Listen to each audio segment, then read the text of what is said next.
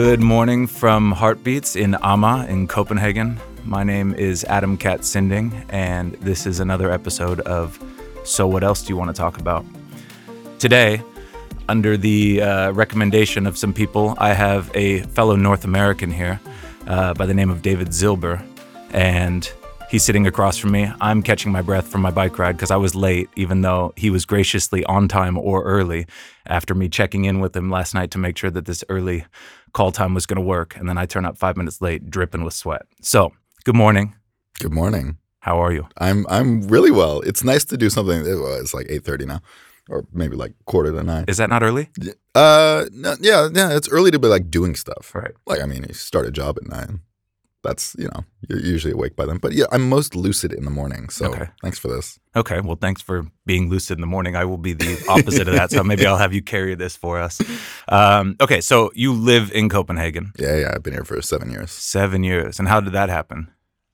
Uh, yeah. I was a. Uh, I've been. I mean, I've been a chef all my life. Um, kind of hit the glass ceiling back in Canada. Canada, big country, also a little provincial. I Right. mean, it's kind of tucked away in the corner of North America, right? And Right. Overshadowed by your homeland, the United States. I'm familiar. And uh, and as a chef, you know, like I couldn't work in the states. Like they just don't give. Can we swear on this podcast? Feel free. Fuck, Two- fuck shit, fuck shit. they don't give two shits about Canadians coming and taking their their cooking job. So you know, I, I I bounced around Canada for a long time, and then I was a sous chef at Canada's best restaurant. I'm like, oh, where do I go from here? Do I open my own restaurant? Do I feel ready for that? I'm like mid late twenties by this point. I'm like, oh, I'll go, I'll go big or go home. Okay. And I sent a resume to Noma, and they snatched me up. So Okay. Well, that that's was, uh, that was 2014. nice. Okay. And that was when it was still in the old building over there by the bridge, right? Mm-hmm, Okay. Yeah. And w- you're from Toronto, right? Yes, I am. Born and raised? Born and raised. yes. Okay. And did you move elsewhere around Canada? Or Ah, yeah, yeah. I went everywhere. I went. Uh, I lived in Vancouver. I moved back to Toronto. Moved to Montreal after a bad breakup. Hung out there for a bit. Fantastic city. I love that city, man. It's like It's- one of my favorite places Yeah, in the yeah. world. It's it's so underrated. yeah, Like, dude. Anyway, Let's keep it that way. Okay. Nobody go to Montreal because keep it for us leave the bagels Yeah. for all of the Montreal sure. Jews. Yeah, and the juleps. yeah, and yeah. Back to Vancouver for a few years before moving here to Copenhagen. Okay. So you worked at Noma, which is like a pretty decent restaurant. Yeah, it's posh. Okay. And Yeah. then um, how long were you there?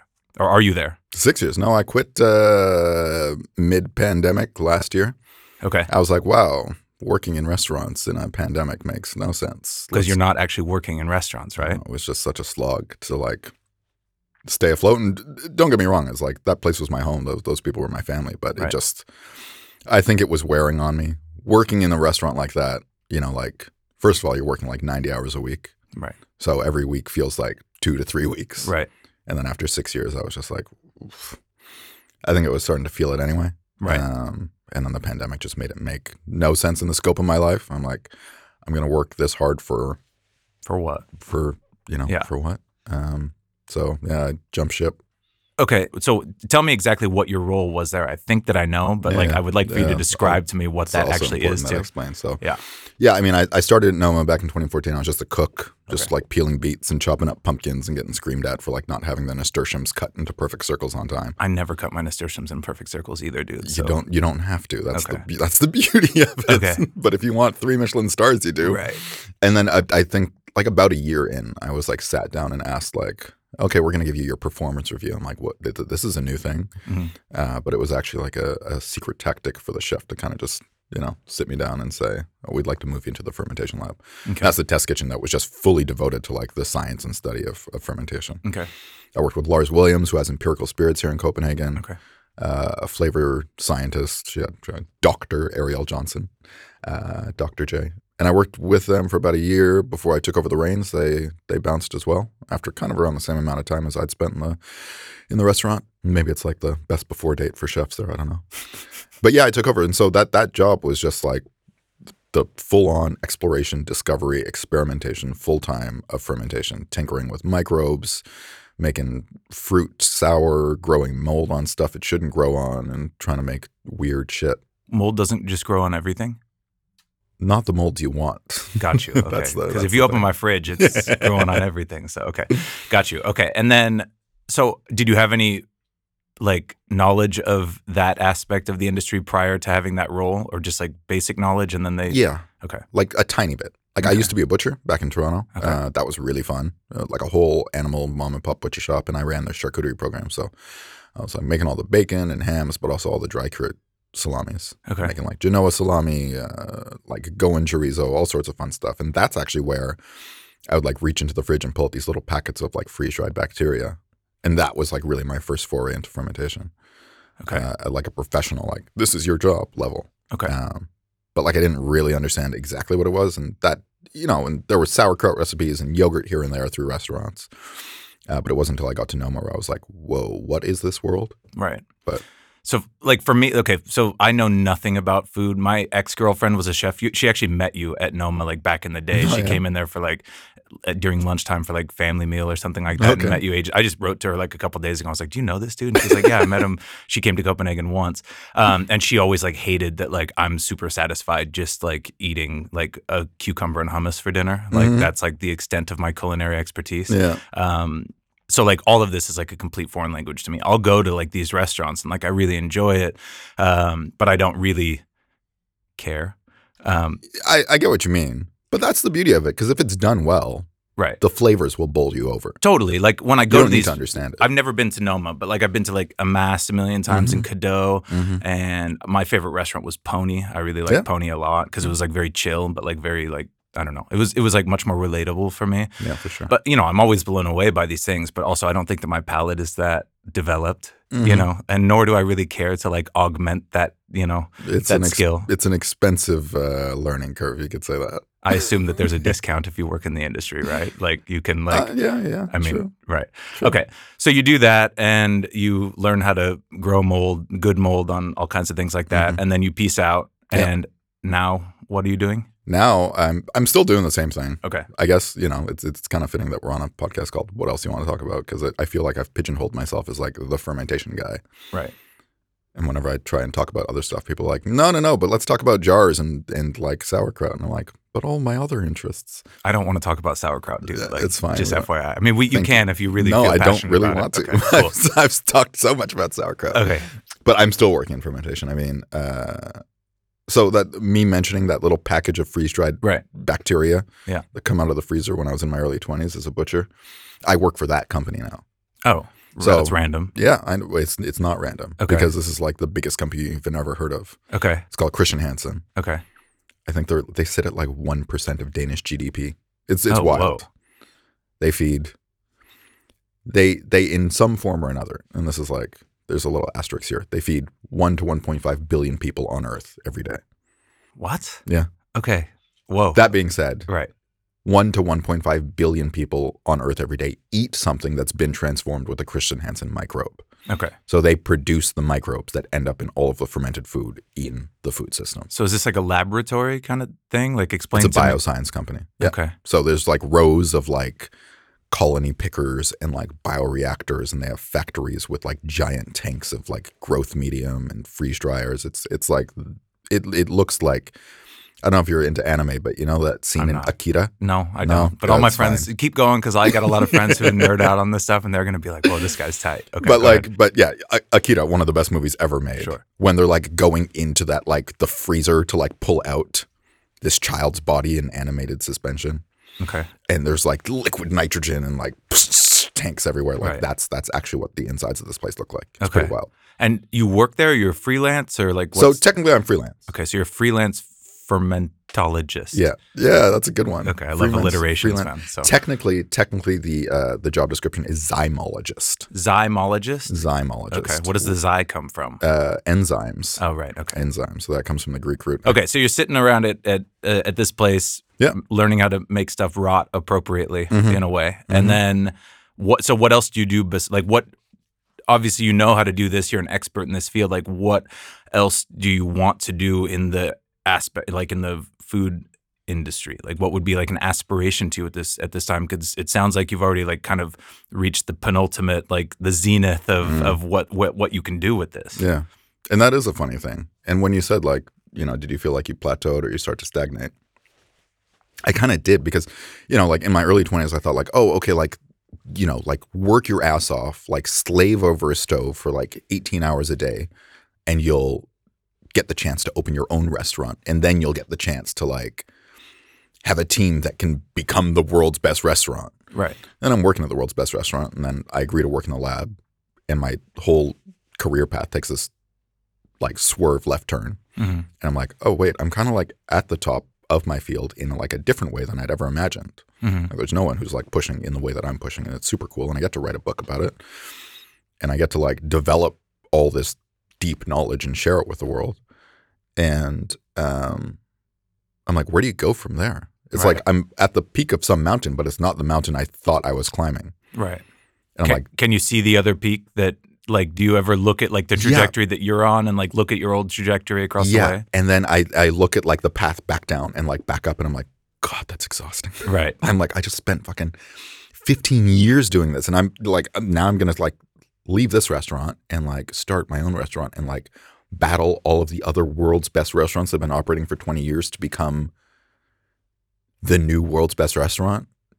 To then be on another peak where you have not any more sense of fulfillment, I would assume, right? Yeah, like the sense of fulfillment. It's just like, but I think that like we're very goal oriented, you know, creatures as well. Mhm. So I think that we like strive towards these these summits that don't Yeah. really bring us any actual like closure or satisfaction, right? No. So like you're it's you're constantly like searching for a new peak regardless of what. But hold on, so like so going back to like my ex girlfriend who was a chef, her dad is a chef at this restaurant in Louisiana. I don't remember the name, but it's like a thing, Yeah. and he he he just like has worked his entire life and i and from what i know from the i, I used to like be like a bar manager at like Yeah. at like hotel restaurants and like chefs in in that aspect of the industry and pretty much everybody in in the kitchens that i've worked in um are just like fucking miserable people Yeah. in in the I think that's the best way to, to say it. Yeah, like everybody, you're working again like 90 hours a week is probably like a pretty chill week, and like you give your whole life up basically, and you're feeding other people, which I think is the only fulfilling part of it. Is like satisfying people, making people feel happy through Yeah. food, and like you know nourishing people and showing them new flavors and blah blah blah. But like it seems like it's like an endless battle. You can't even like really take a day off without having the restaurant on your mind all the time. Yeah, Where, yeah. Whereas if you're like an employee, at least you can kind of clock out maybe more Yeah. so than if it's like your name on the on the you know Totally. you know so like would would that even be something appealing to like like even even as a as a, an aspiration like doesn't that just sound like a nightmare to like know that you have to be on like literally 24/7 if you were to open your own spot Yeah, yeah, totally. That's probably why I'm not doing it. You're people not ask, do it. people keep asking me, they're like, "You can open your own restaurant now?" Or like, I'm like, "No, I have no desire to do that anymore. okay It is uh that has been drained out of me." so I just have one more question about the the this high level of like restaurants. Like, do these places actually, in and of themselves, do they actually turn a large profit? Um, Aren't food costs like insanely high? yeah, and labor costs. That's probably why so many high-end restaurants like rely on interns and stagiaires and free labor. Because when you push to like that level, you know, when you're making roses out of like foraged leaves, you know, Right. 50 at a time, Right. you know, that takes a lot of meticulous uh, hand movements. Right. Um, no, it's it's like a razor thin margin, like so single digit percentage that usually just gets pumped back into the restaurant. right. So year. is it just like a marketing thing? Like, do you market yourself as like the head chef of a place like this? Is it not? Do you not just create this like world class, like out of this like exceptional restaurant in order to then like be a consultant or like what is the end goal in that besides just they have the accolades of like being the world's best restaurant? Like, if that doesn't like buy you a you know private jet, like what? And not that that's the goal, although I wouldn't mind one. Um, what would be like what's the actual end goal in that kind of situation what does one aspire to if you're the rene redzepis in this world like what is you know you get to that level Yeah. and then you're making this razor thin margin or whatever Mhm. like what what how do you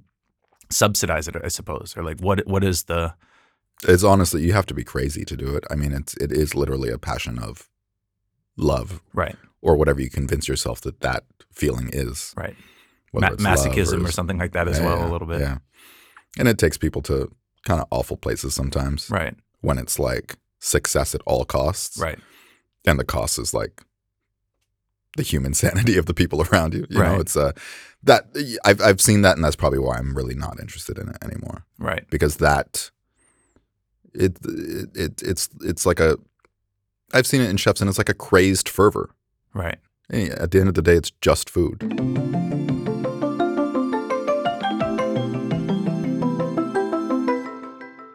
Now we get to the best part of the show where I say, um, "So, what else do you want to talk about? Yeah.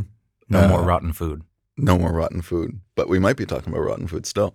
Uh, I want to talk about attraction, just that word, Okay, and just see where that takes us. that's broad. Attra- I know. Okay, I like broad concepts because there's a lot to. I like the thread okay, that gets run through all the things we might mention because there is something there, okay, and I think about it a lot. okay. So go ahead, set me up. Set you up. Well, no, I mean- I, I, I wanted to just pose a question. What does attraction mean to you? Like, what's the first thing? Like, we're, we're, we're in your shrink's office. Word association test. Attraction. What comes up? What I'm comes? I'm a very pragmatic person, so I'll think. You know, I like to think of of.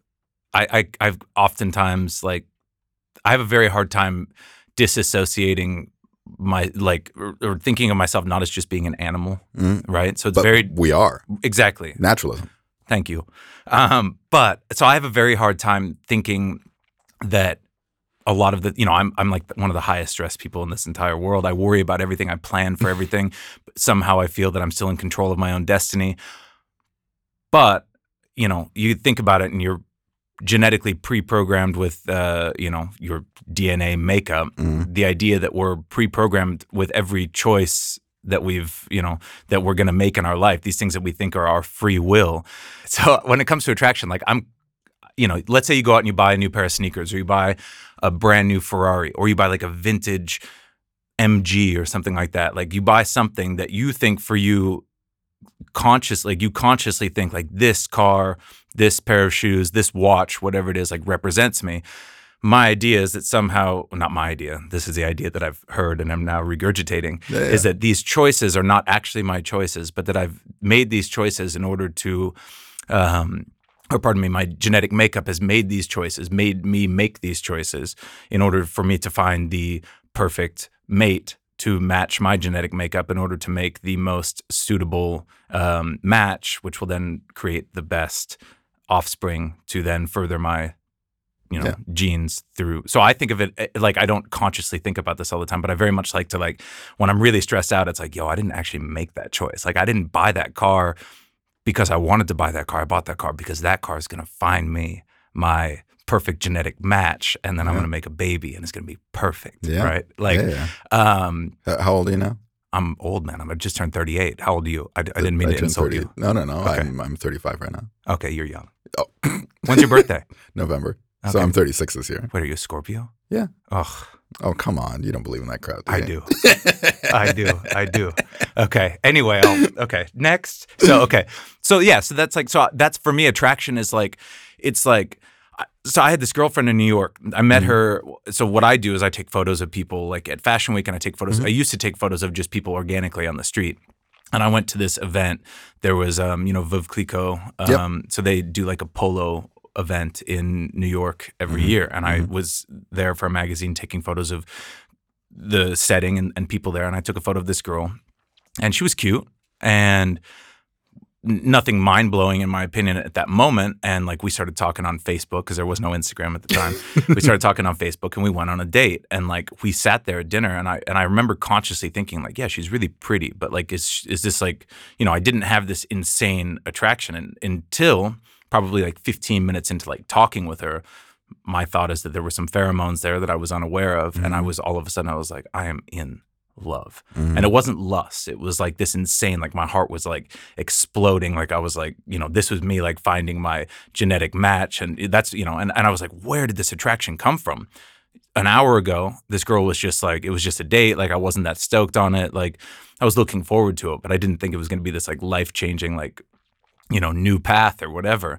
And and I was like, whoa, this is actually like a chemical being released in my brain telling me that this person is the person for me, Yeah. you know, in this moment. My brain's telling me like reproduce Yeah. now. Yeah. Like so and you know, and that that's when that's kind of when I started having this notion because I never really had that feeling before. And and I was like, whoa, like I am just an animal. Like I did not control this. This was not a conscious choice for me to like fall in love with this chick. Did you date for a while? Yeah, for a little bit. Okay. Like a year and a half or Yeah, something yeah, like that. okay. That's about my cap. About eight, 18, 18 months is about my cap. Yeah. That's enough time to make two babies. I think so. Yeah, that's what they say. That's what the science says. Um, you got to get working like right off the bat, though.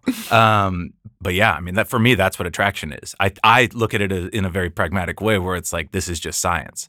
But I mean, yeah. same with food, same with music, same with anything. Like Yeah. it's it's like kind of like an equation for me. And I know that sounds very unromantic, but I mean, when you pick anything apart enough, you'll find it's usually just chemicals in your brain. right, That's that's uh, that's the funny thing. But there is there there is like this reasoning behind it. You're absolutely right. There is like an evolutionary reasoning behind it. There's this there's this quote I love in my studying of biology and microbiology and microbes and stuff. Uh, Theodosius uh, Dobzhansky, who was how do you uh, remember that name, man? That's that's a good one. It's it's it's in there. It's Okay. it's a weird it's a weird maze up, Okay. up in here. And I don't know. It was like a 1970 something essay. Uh, super famous quote. Nothing in biology makes sense except in the light of evolution. And totally true for what you just described. Like whether it's uh, oxytocin being released in your brain, uh, whether it's the pheromones, whether it's chemical signaling, whether it's you know the sh- the the ratio of her breast to waist to hips. right, It it all is there to trigger these these drivers. And when you said, you know, it's like you're, you're like g- genetically pre-programmed to make these decisions. You're not actually. okay, And that's the thing that I like the most. You're genetically pre-prepared. okay, right, Like like the slate is prepped. right, But when you consider like the the timelines of like evolutionary transformations, and evolution ever only ever works when things die off, and then whatever's left on the branch gets to blossom in its in its wake. right, You know what I mean?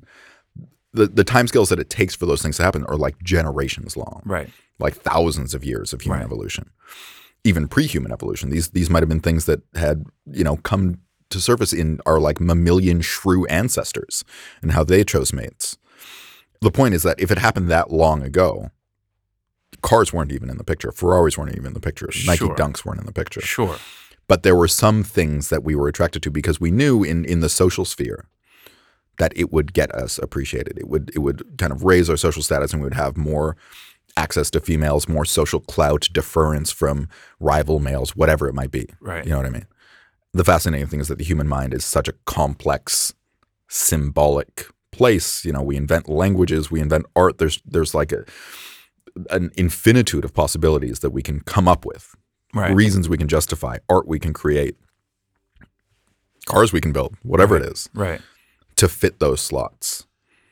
Right. Okay. So to I mean, when I say like cars and shoes and Mm-hmm. things like that, like for for me, obviously we don't live in a we don't live in an environment of survival of the fittest anymore. So No, no, these no. objects have been the plumage that we no longer need to bear, Yeah, right? yeah, so like, totally. so like I always say that you know, like if you look at the animal, if it's also quite interesting because if you look at the animal kingdom, um, generally speaking, in most species of animals, the male Mhm. is the is the ornate one, and the female is very kind of like like you look at like a mallard duck. The Yeah. male is the one with the luminescent, uh, you know, green head, and the female is just this like brown duck with a little purple thing on the side, and it, Yeah. you know, so like, and in in humans, the females, generally speaking, this is obviously uh, stereotyping, but generally speaking, the females are the ones who are uh, more ornate, right?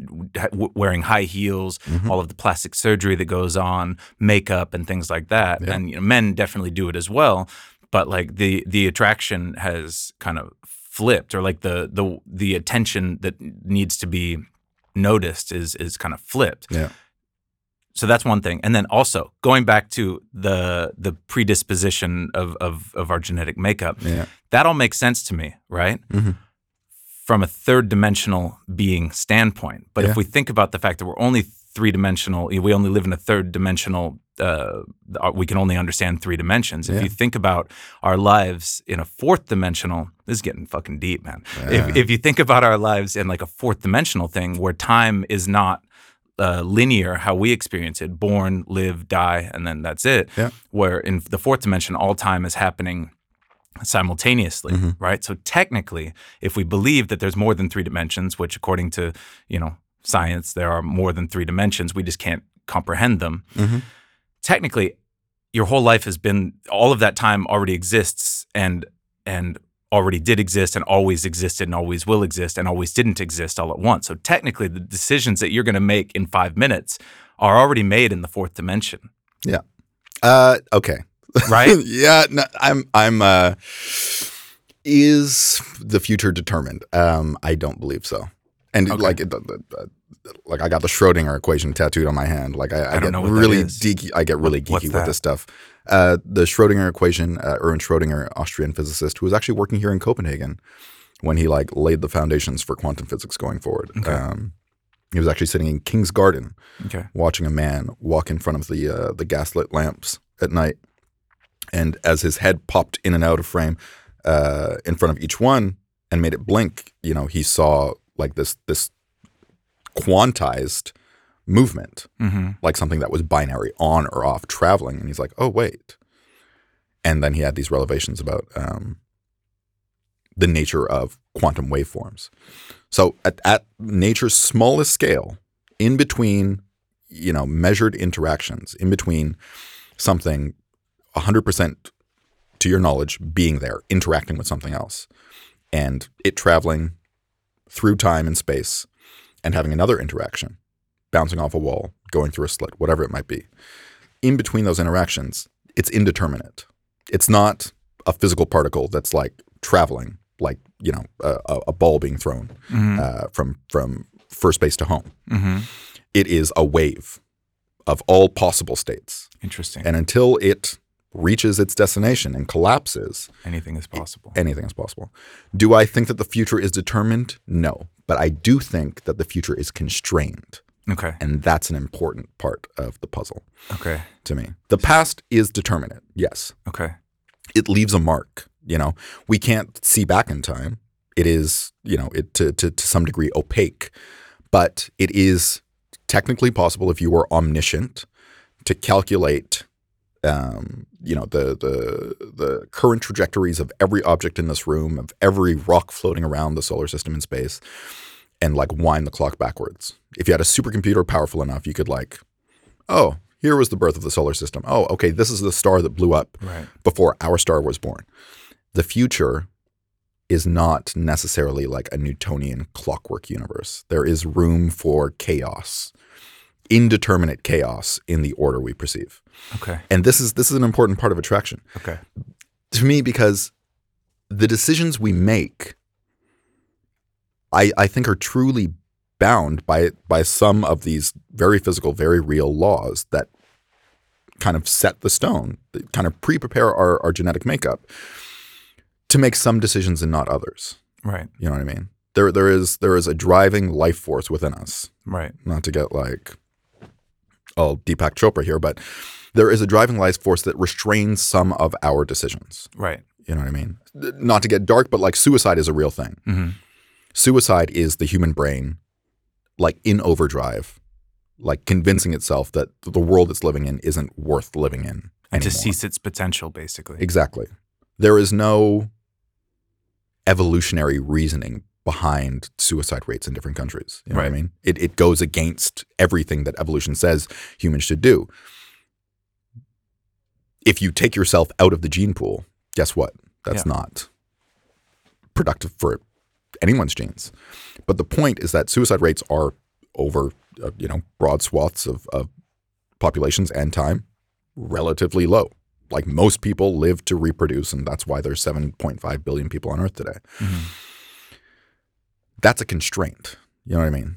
You could never see some sort of genetic mutation or or or, or a societal scenario where like suicide rates would like skyrocket over 50% because evolution would correct itself. Whoever was left behind would then repopulate the planet, and that gene would be sequestered and lost to all the people it was lost with.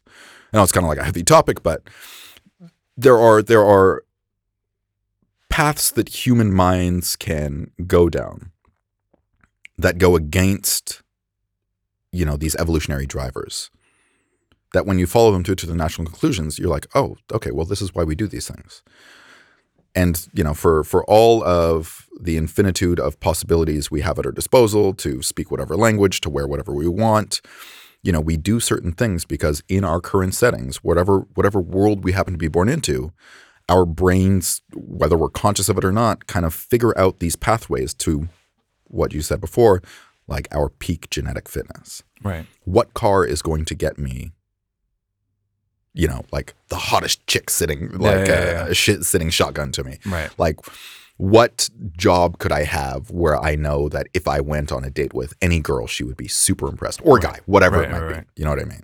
Right. This isn't just a hetero thing. It's like Right, right, right. it's across the spectrum of like human interaction. For sure. Um, there is uh, a philosopher. I don't. I don't know. Maybe he's a psychologist. Alain de Botton, uh, English fellow, fantastic, great advice on like life and love. I've seen a few of his his talks, and uh, he has a great book called The Course of Love. He talks about conspicuous consumption. He talks about you know people driving Ferraris as this deep rooted desire, like a childhood innate like longing for one's mother, that sort of unconditional love as an adult manifestation of the need to be loved. Not like pompous ego overdrive, but like this deep kind of like childlike desire to be like, oh no, I need people to appreciate me. I need to feel like I have the capacity to be loved in the world right. which is maybe why I don't know so many men buy like Porsches or Ferraris when they're hitting like 38, 40, 45 because you go through life and you've you've somehow worn out all of that early 20s dopamine, all of those like one year, two year flings with a fun girl that you met while you were on vacation in France or whatever it might be. Right. And uh, your brain now with, you know, maybe you've slaved long enough at your corporate job and you have some savings in the bank and then you're like okay well i've got some disposable income i'm going to transform of that into a, a concrete overt perception of love Right. A tangible. Yeah. Yeah. Right. Exactly. yeah yeah Okay. it's it's a it's a fascinating thing when I when I get into it. Like what what are the drivers of attraction? right. So what is it? So what is attraction for you then? Asymmetry. Okay. Attraction is asymmetry. Go ahead then. You're never attracted to the same thing as yourself. Like if you can imagine like we masturbate with ourselves, you know? Like everyone masturbates, know. you know. Yeah. You would never want to date yourself and be like, "Yeah, you know what? Now that I've cloned myself, we're just going to fuck all the time." Like no, you would get sick of yourself. You'd be like, "This is disgusting. You are an asshole. I don't want to be with you for more than like 10 minutes." Yeah. You know, you're never attracted to the same things. Right. You're attracted to opposites. You might latch on to familiar things. You might latch on to common ground. Right. Um, but you're also attracted to like things that are categorically different. And to me, again, studying biology, studying, you know, the nature of microbes, which are asexual reproducers, where there are only mother cells and daughter cells. Looking back biologically in time to to to like categorize um, like the invention of sexual reproduction is super fascinating because it only ever comes about when there is asymmetry. Uh, Richard Dawkins, the the famous you know British evolutionary biologist, wrote the Selfish Gene, you know, uh, God Delusion, all these things. Um, talks about this in one of his early books, and this was like back in the 1970s when all this stuff was was really nascent. They looked to um, some species of fungi that have the ability to mate sexually, and it's not sex like we understand. It's it's like different mating types and so on and so forth. But the creation of the egg is fundamentally built around um, asymmetry. If if you imagine that there is, and there is even in bacteria, this thing called uh, recombination, where two equal bacteria that can reproduce asexually of their own accord, They can. they can, they have the ability to do so, might come together, exchange genes just to shuffle their genomes, and then split apart again. And that's a way of keeping the genome fresh. And if there's any adaptations that might help one survive in the environment better than the other, they do that and they shuffle genes. Bacteria are basically just bags of enzymes and like a genome floating around. That's basically what they are. And they're extremely adaptable for all these reasons. They can exchange genes horizontally, they can come together, go apart. The thing is, if you ever have the chance from like the level of a genome to mate with something that is bigger than yourself, guess what? More enzymes, more nutrients, more everything that would help your genes survive in that larger cell. Okay. As soon as there is an asymmetry, even if there's like a smaller, you know, smaller than average, if that's smaller than average, bacteria has the ability to mate and exchange its genes with whatever larger cells in its environment, it now has an increased level of survival, an increased fitness, if Right. you will. Right. And you can start to see where this like snowball starts to like roll down the mountain and, and collect into this like massive avalanche. You know, it's like as soon as you have this asymmetry and you have this larger cell and a smaller cell that might seek it because there is a difference in in weighted survival value, you then perpetuate this cycle of like, okay, well, if the cell evolved to be even larger and this other cell even smaller, if it could become swifter and outcompete all the other bacteria or other cells in its environment mm-hmm. to seek out the larger cell, then all of a sudden you have this arms race. Not arms race, but kind of. Kind of, yeah. The egg becomes the treasure and, you know, the seeker becomes the sperm. Right.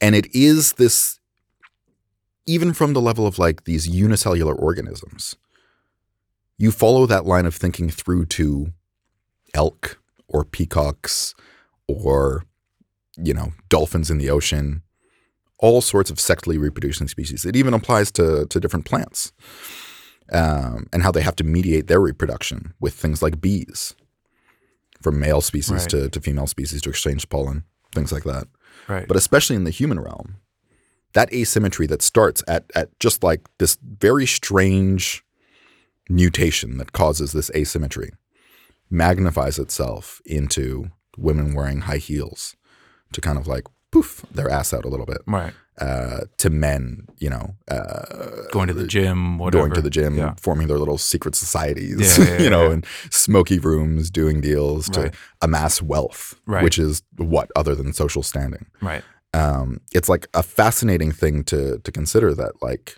you could have these asymmetries that bloom into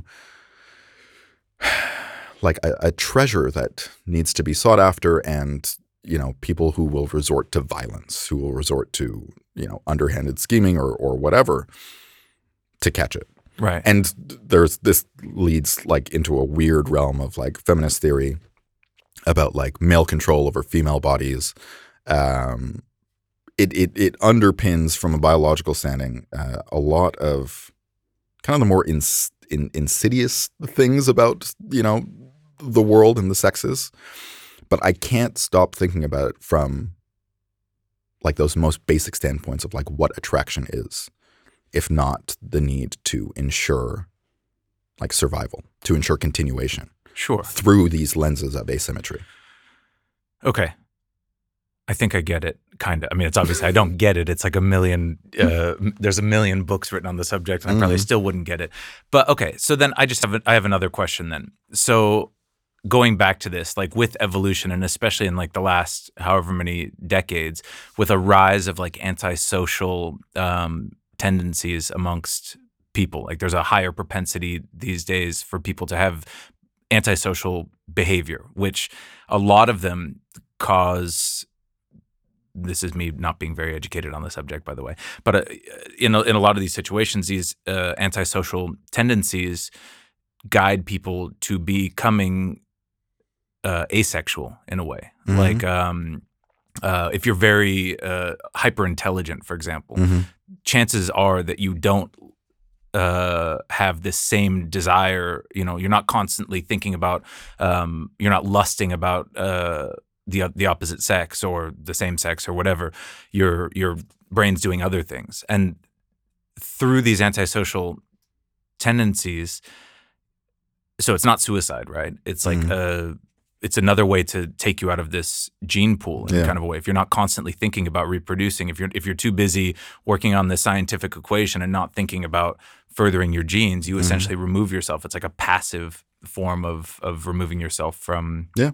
from society. Yeah. Like how does one just uh, not justify, but how how do you put that into the into the equation? How, like those people exist. They they were you know the offspring of reproduction, maybe from uh, parents who who had normal social you know interactions with one another, and they create Yeah. this offspring who has antisocial tendencies who may not reproduce. How is that genetically beneficial in those situations? Like, have you ever thought about this? Yeah. Um, it, the long and short of it is that it's not, which is interesting. So, I mean, like the modern world is like the last eye blink in humanity's waking life as a species. You know what I mean? Like nations and colonialism and th- even sea travel, like basically the last thousand years of human history Right.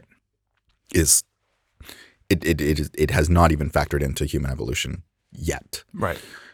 When you talk about things like this, where like people get so caught up, so entrapped in uh, their own world, um, that like those evolutionary drivers get sidelined. I mean, that's absolutely possible. Human minds are crazy things. Right. They have the capacity to like completely override the biology that got us here. There's another great quote I love, and I don't remember who said it now, but um, man is an animal caught in a web of significance that he himself hath spun. Okay. and That's when you when you think about that quote, I mean, yeah, that takes our animal out of, uh, you know, this this gen- genetic trajectory, where sexual reproduction, where the amassing of resources, where survival of the fittest, where outcompeting other tribes, gets caught up in all of these. This this world of memetics, the world of like intellect, intellectual transactions Right. that can completely consume us Right. because we might have, you know, built these faculties, these cognitive faculties, these social faculties to be able to tell what variety of plant might poison us or how best to trap a herd of buffalo, Right. you know, 15,000 years ago. But Right. today, they allow us to get really nerdy, uh, becoming the world's best like vintage baseball card collector, Right. or you know, like building weird circuits on a Raspberry Pi board, whatever it might be. I don't know what that is, but I believe you. Fair enough. Okay.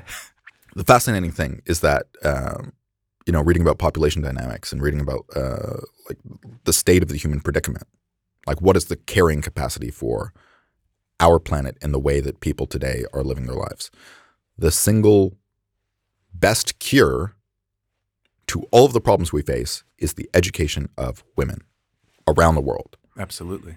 because men disproportionately hoard resources they they, they just go out fuck things up Right. that's all well and good. When women are educated, birth rates go down, life expectancy goes up, um, child mortality goes down, Life expectancy goes up in both genders or in like across the board. Okay. Across and the why board. is that? Just because they become better It- caretakers or they or or they they can become in a in a power role where they can then have a much more uh, logical way of uh, governing people or what is I, I'm I'm I think it's. I think a lot has to do. I mean, when you're talking about like, okay, like let's let's talk about countries with super low GDP per capita in in Africa or or South Asia, like not talking about the West here. I think that there is um, better self reliance. Um, having lots of children is a way for uh, you know these these families in um, lesser developed company or countries to um, ensure like a re- retirement right you know, like care for themselves Right. and, their, and their offspring. And having lots of kids is like betting against many of them dying in childhood or early. Uh, I know it gives people self determination. It gives them the ability to be less reliant on, uh, you know, a husband to bring in or or there's all sorts of like tertiary, quaternary reasons why these effects kind of build up and why you see these changes in in broad scale. Uh, like political structures a- across nations when women get educated. And to me, it's fascinating because birth rates in Western countries are like on a super sharp, super sharp decline. I mean, here in Right. Scandinavia, like uh, we, we were dipping below replacement for a while. There were huge campaigns in the 90s to get young Danes to like reproduce and have babies. you wouldn't believe it from walking down the street man because ev- it seems like everybody's got a baby But it right? worked. It Yeah. worked. It Okay. worked. They actually, you know, there were lots of incentives, even tax incentives to get people to keep making babies. Mhm. I watched this amazing like vintage footage of uh, like restored film footage of like Copenhagen, like the 1960s, Mhm. And it was like one of these like British travel shows. It's like, come visit beautiful Denmark, and I'm like, oh wow, Denmark must have been tiny back then, like probably like two million people. It was 4.5 million people. That Oh, was the population of Denmark. Today, 5.5. yeah Like what, 60 years later? yeah yeah It's yeah. nuts. yeah that's crazy So that's how slow it's been rising, if you Right. will. Uh, Japan's population is set to decline by like, what is it like? Th- it's something astonishing, like 50 million people What? in the next 30 years because Oh. the population is that aged and like top heavy, Right. and young Japanese people aren't reproducing. Interesting. Um, America wedged. The only reason America's population is rising is because of immigration. oh, really? Yeah, Even with all the fundamentalist Christians out there just pumping out babies left and right? yeah. Okay. Still, Interesting. Still. Seems like five babies per family would uh, keep it on a rise. But okay. Interesting. no, no, no. But on the whole, it's it's purely popped up by um, immigration. Same thing with Canada. You see birth rates decline as education levels across both genders go up, Right. and it's a good thing. Right. because you know countries that are the wealthiest on earth should not make lots of babies because they consume lots of resources. Sure. So if we're to get out of the mess that humanity has gotten ourselves into, educate women, which give them uh, the, the the the means to The tools that they Yeah. need to basically, yeah, I mean, to live fulfilling lives, to be breadwinners, um, to be less reliant on men, maybe some who are abusive or like live in these hyper patriarchal societies.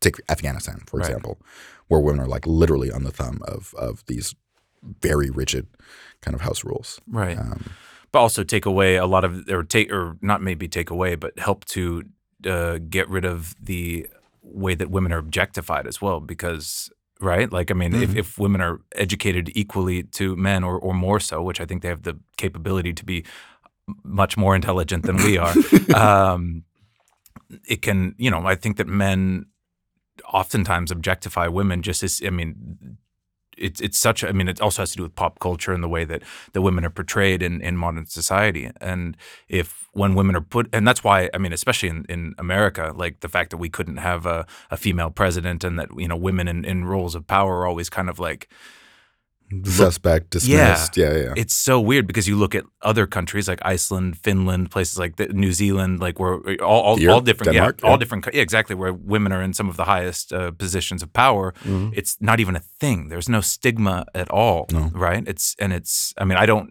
under, I don't know what the difference of women's roles are in, in these countries versus how they are in America, but I know that that's obviously like a big step to alleviate that that uh, that issue as well. Yeah. Right. Yeah, absolutely it is. Okay, so asymmetry. Yeah.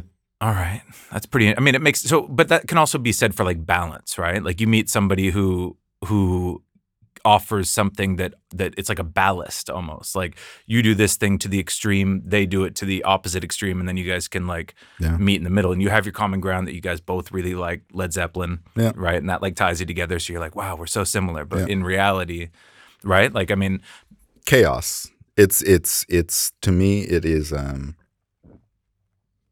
like this chaotic dance around a fixed point. okay, Whatever that common interest is, that's the thing that ties together. It could be proximity, and for most of human history, it was. Mhm. It's like, cool, my first cousin lives down the street. You're hot. You're my age. Let's let's do this. right, You know, for for a lot of human history, it's been proximity. But you know, fast forward into the modern era, it could be anything. okay. So But- what what happens if? Oh, go ahead, finish your thing. No, no, no. But um, I, I really think that like the dance of attraction is like these these chaotic rotations around these fixed points, something that draws you together. But these push and pulls, the asymmetry of the sexes, first of all, Right. uh, even in relationships. You know, I had uh, dinner last night with a really good friend of mine. He's gay. He's married, but like separated now.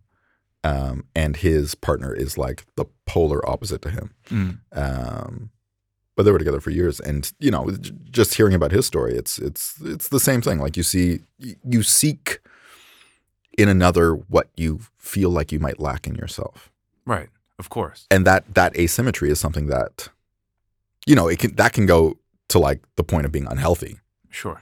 where you're constantly needing to like look to your partner to It's like codependence almost, yeah, right? yeah yeah to like compensate for something that you feel like awful about that you're deficient in but in the right levels i think it's a, a fascinating dance So what happens if you're from like a small town, right? Mhm. And there's like 70 people in your town and there's like 10 people who are of your own age group and you only have this like small pond to fish from. yeah And I mean, do you just what what is one like obviously in Copenhagen like there's no shortage of insanely attractive people, which is a nice thing to to start physical attraction. Yeah. Um, prob- uh, that's one of the reasons why I live here. I don't know about you. um, but um, you know, like what if you come from a place where you don't have these options, and you, obviously you just end up settling for the best case scenario, or you would hope so, or you or you date the person that you know the best, or whatever. Like in those situations where people, you know, you're in a small town, you get married at the age of 16 or mm-hmm. 18, you're having kids at whatever age. Is that truly attraction, or is it just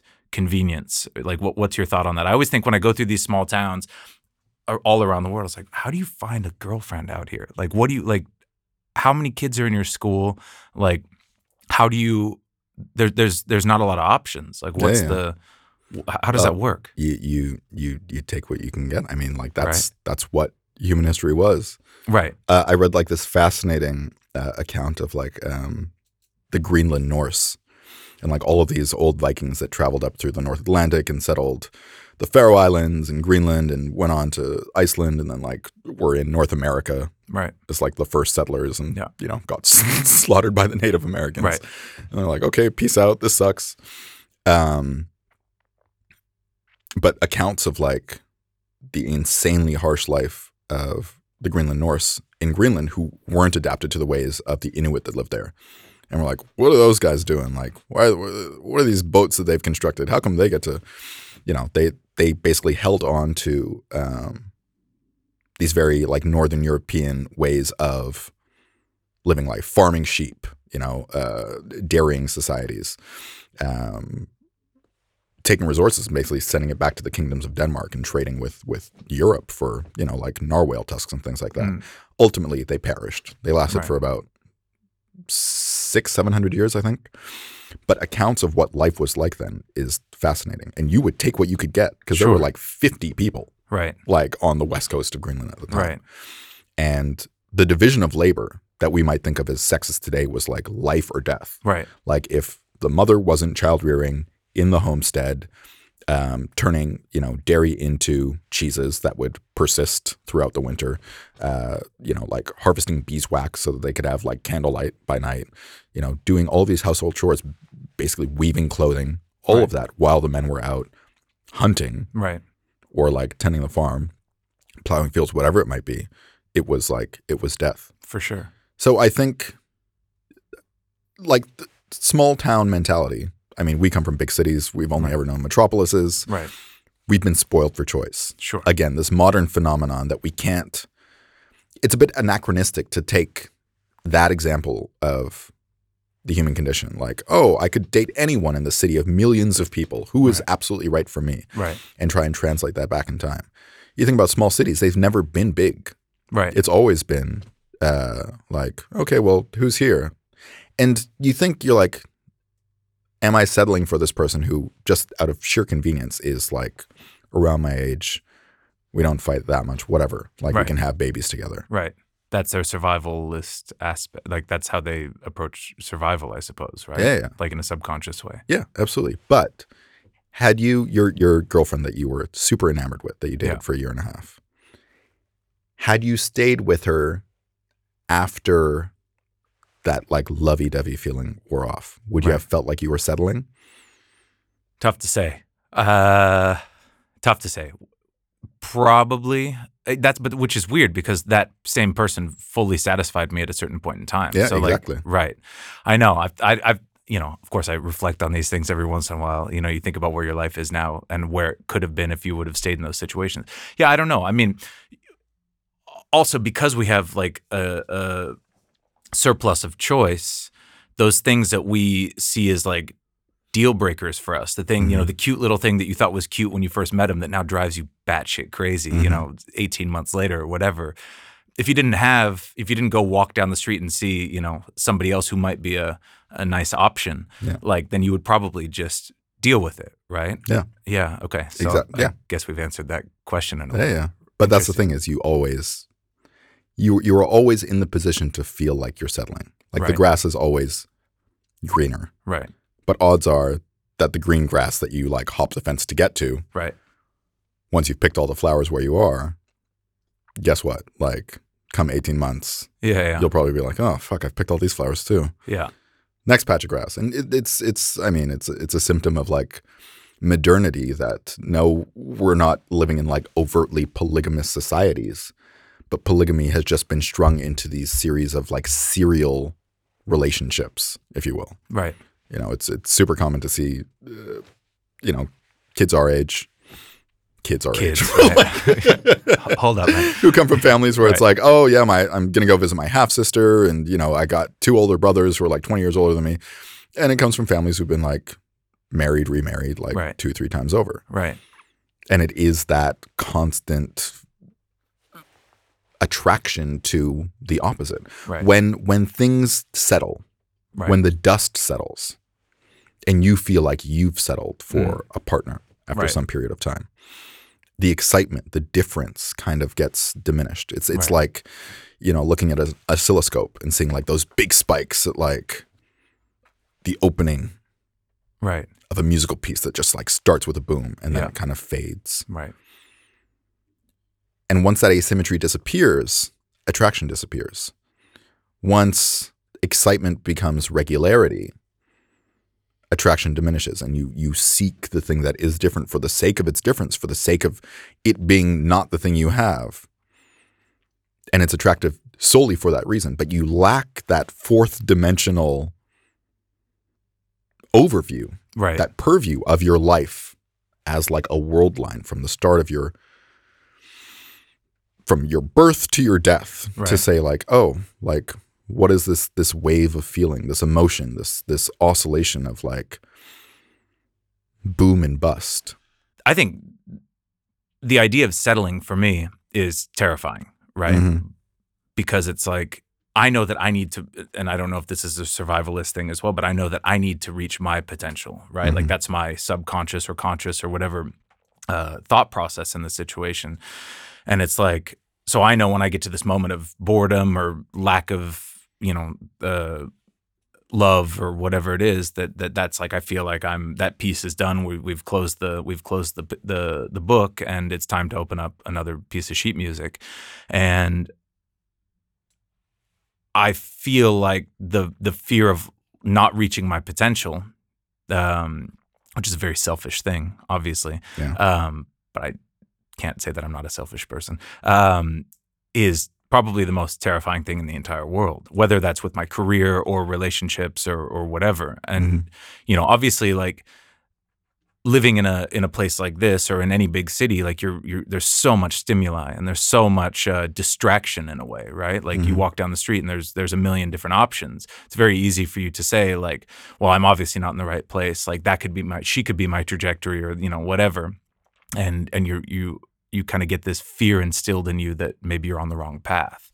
And I think that might be these like environmental stimuli might also like push you in that direction of like becoming bored with your partner or losing that attraction because you you are being bombarded with these distractions which uh can take you off of the trajectory that maybe you're supposed to be on right Mhm. like i don't know if that makes sense i kind of feel like i like zoned out there for a minute um no no no I, I i totally get it like that that fear of settling that fear of like things becoming flat mundane yeah Yeah.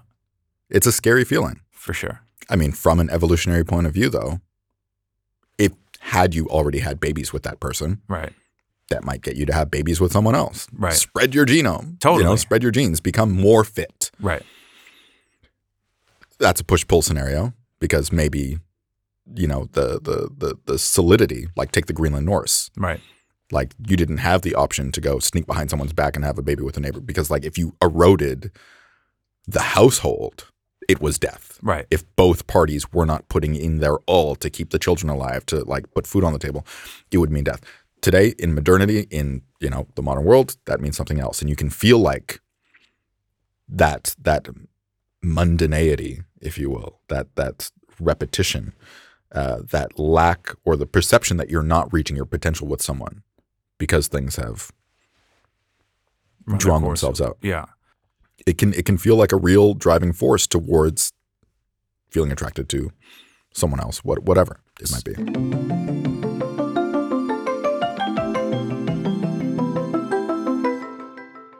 thanks a lot for coming down Thanks for having me, Anna. we will be back again soon with uh, I don't even know who's going to be on the next episode. Only time will tell. But in a fourth dimensional world, we already know who the next guest is, Yeah, it's and the interview has already happened, dude. Time's a flat circle, baby. Crazy man. All right, thanks a lot. Thank you. Bye.